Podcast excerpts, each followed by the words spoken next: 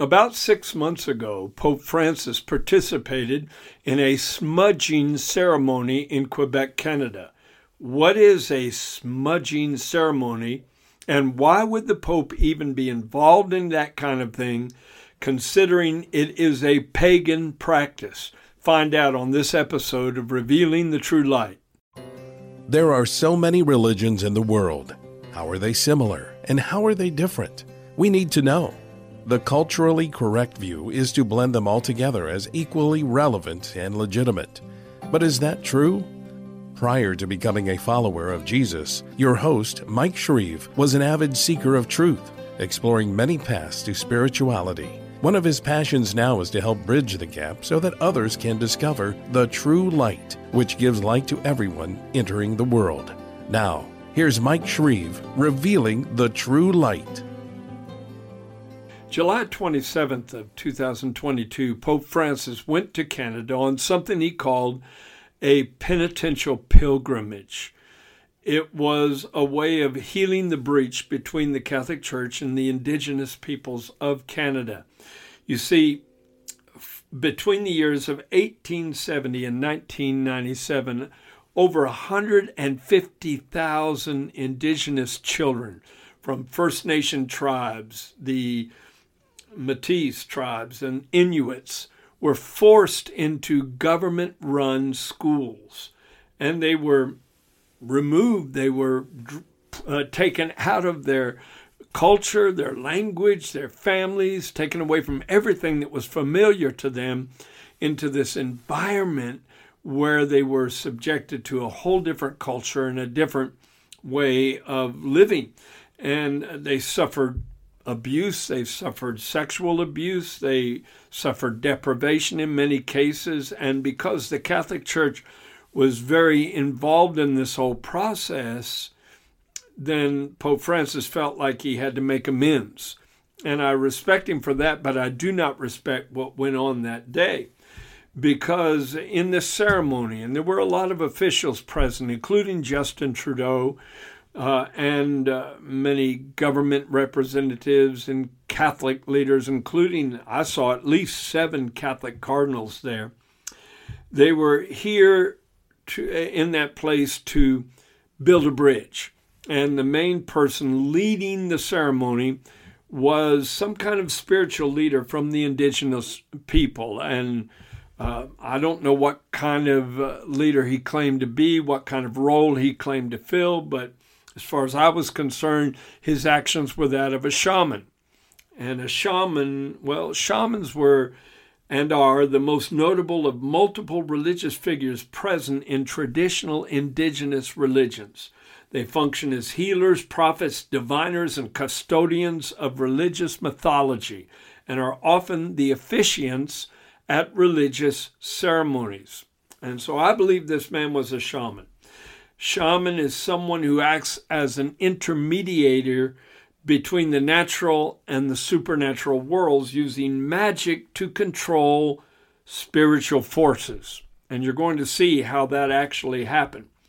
This smudging ceremony took place at the Citadel of Quebec, which is in eastern Canada. And here are just a few of the things that happened. This individual who was leading the ceremony first called upon the audience to envision sacred fire surrounding them that unites everything in creation. So he was leading them in something called creative visualization, which the Bible does not teach.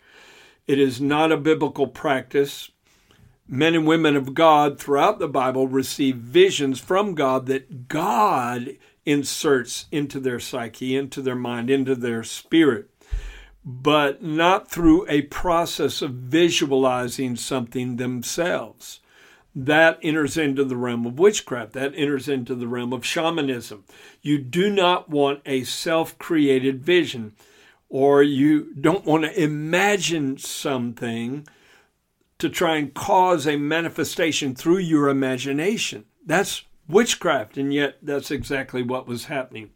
And then this individual gave honor to the earth, wind, water, and fire. which is a practice in earth religions, like Wiccan religious practices. Earth, wind, water, and fire, which also is assigning more honor to the creation than to the creator. In fact, Romans 1:25 talks about that. Paul rebuked these kind of practices, saying they have exchanged the truth of God for falsehood by worshiping and serving created things rather than the Creator. Praised be He forever. Amen. I never heard this individual give honor to the true God. I never heard this individual give honor to the Lord Jesus Christ, to the cross that bought salvation for all of us, or the empty tomb where his resurrection conquered all the adversaries of the human race, sin, satanic forces, the curse, death itself. None of that was mentioned, but he gave honor to earth, wind, water, and fire. He gave honor to these different aspects of creation, the mineral aspect, the vegetable aspect, and the human aspect. Once again, that's an approach that happens in paganism and Wicca, but not in the biblical Old Testament pattern or New Testament pattern. You won't find it in either place. Now, the smudging comes in. That's when he lit this, I suppose it was sage and sweet grasses, and he did specifically mention tobacco, which I found to be strange. And then with a large black feather, he was wafting the smoke into the room that was filled with a number of dignitaries and important people. And then he did something very strange. He asked the East to open its door, that we might have access that direction, he said. And then he asked the South to open its door in order for them to have access. And then the Western direction, which he called the grandmother door. And then the Northern direction, which he called the grandfather's direction. So he's asking for doors to be open. Doors to what? Doors to the spiritual world. Doors to the realm of spirit activity. And if you call the Western door the grandmother door and the Northern door the grandfather door, that sounds like ancestor worship to me. And it also sounds like calling on the dead, which is outlawed in Scripture. In Deuteronomy 18, let me read it to you, verses 9 through 14. God said, when you come into the land which the Lord your God has given you, you shall not learn to follow the abominations of those nations. There shall not be found among you anyone who makes his son or his daughter pass through the fire, or one who practices witchcraft, or a soothsayer, or one who interprets omens, or a sorcerer, or one who conjures spells, or a medium, or a spiritist, or one who calls up the dead. Now, this shaman was doing just about all of that, except for the first, making a son or daughter pass through the fire. For all who do these things are an abomination to the Lord, and because of these abominations, the Lord your God drives them out from before you. You shall be blameless before the Lord your God for these nations which you will dispossess. Listen to soothsayers and diviners. But as for you, the Lord your God has not appointed such for you. No one professing a faith in the Lord Jesus Christ, whether that person be Protestant or Catholic, should ever come near a ceremony like this. And then something happened that really made me shudder. It really disturbed me. This shamanistic individual pulled out a bone whistle, a whistle made from the bone of an animal, and prior to blowing it 4 times, lengthy blows, he asked all of those present to put their hands on their hearts, which the Pope did, and his entourage of cardinals. They all placed their hands on their hearts while this shaman blew a bone whistle to invoke spirits and pull them into the room. That's an invitation for demon possession. It was a scary scenario, a troubling scenario. Why would you try to open doors to the spirit world? And then, listen to this, he invoked the Western grandmother to give access to the sacred circle of spirits so that they can be with us. Once again, what spirits are we talking about? What kind of guiding forces and entities is he appealing to? And he said, so that we can be united and stronger together, whatever that means. Now, for indigenous Catholics or the indigenous peoples that embrace the Catholic religion, the Western grandmother is Saint Anne, who was supposedly the mother of Mary and the grandmother of Jesus. And you would call upon her in order to appeal to her to pray in your behalf, which is a Catholic practice, praying to the saints. But when I was raised Catholic, I did that. However, later on in life, when I became a born-again Christian, I realized the fallacy of that practice because, just to give you an example, there's 1.2 billion Catholics in the world.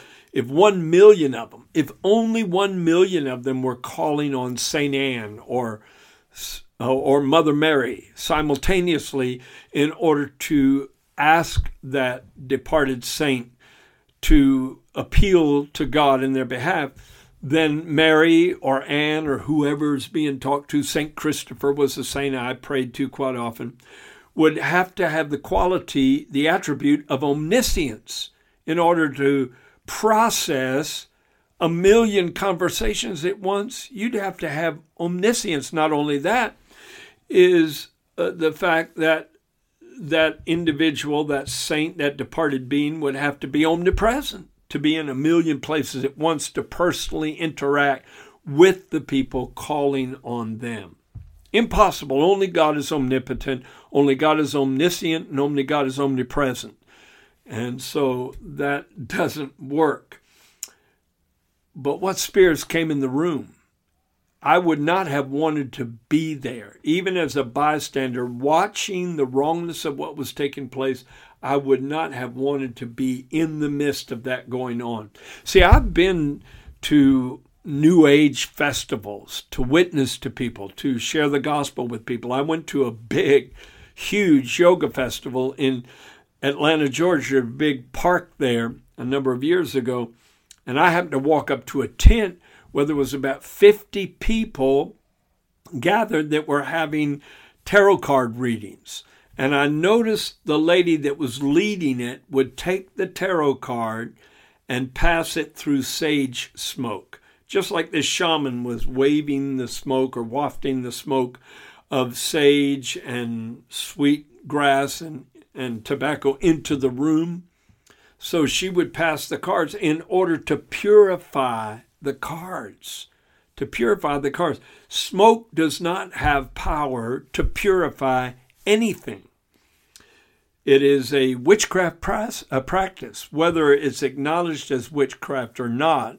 Witchcraft is illegitimate spiritual power, whatever guise it takes, whatever role it fills, is illegitimate spiritual power. And the Bible gives us the legitimate pathways to power. Speaking in the name of Jesus, claiming the power of the blood of Jesus, quoting the Word of God. These are legitimate paths to spiritual authority and power, not smoke.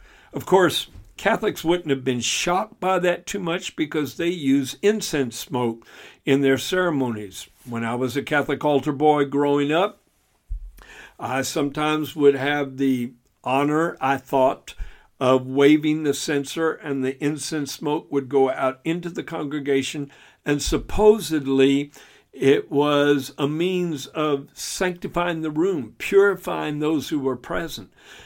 And I've known of instances where priests will actually hold the chalice where they're going to offer up the wine to God, and they believe in transubstantiation where it's turned into the blood of Jesus.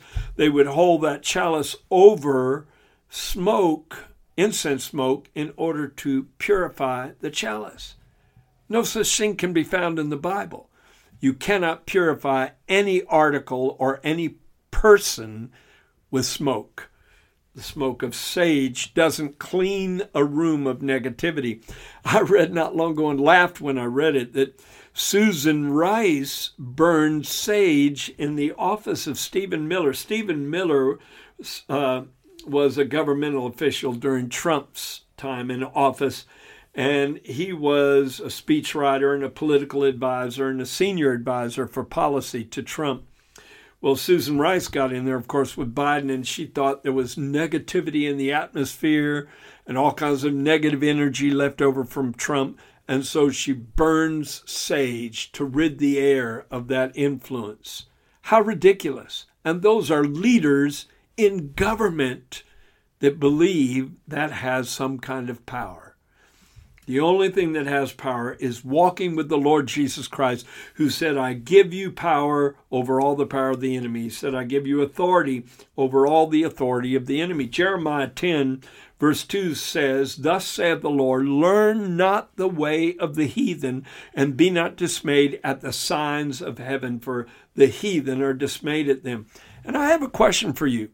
Did Elijah participate in Baal worship in order to build a bridge of communication with the Baal worshipers? Or did he take a strong stand for what was correct according to the Word of God and according to the God of that Word? Of course, he didn't compromise at all.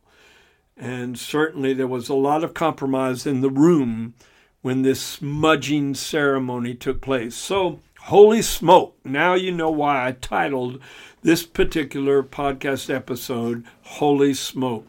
Not because it was holy, but because they thought it was holy. Thank you for joining Mike Shreve today on Revealing the True Light. And thank you for opening your mind and your heart to the truth.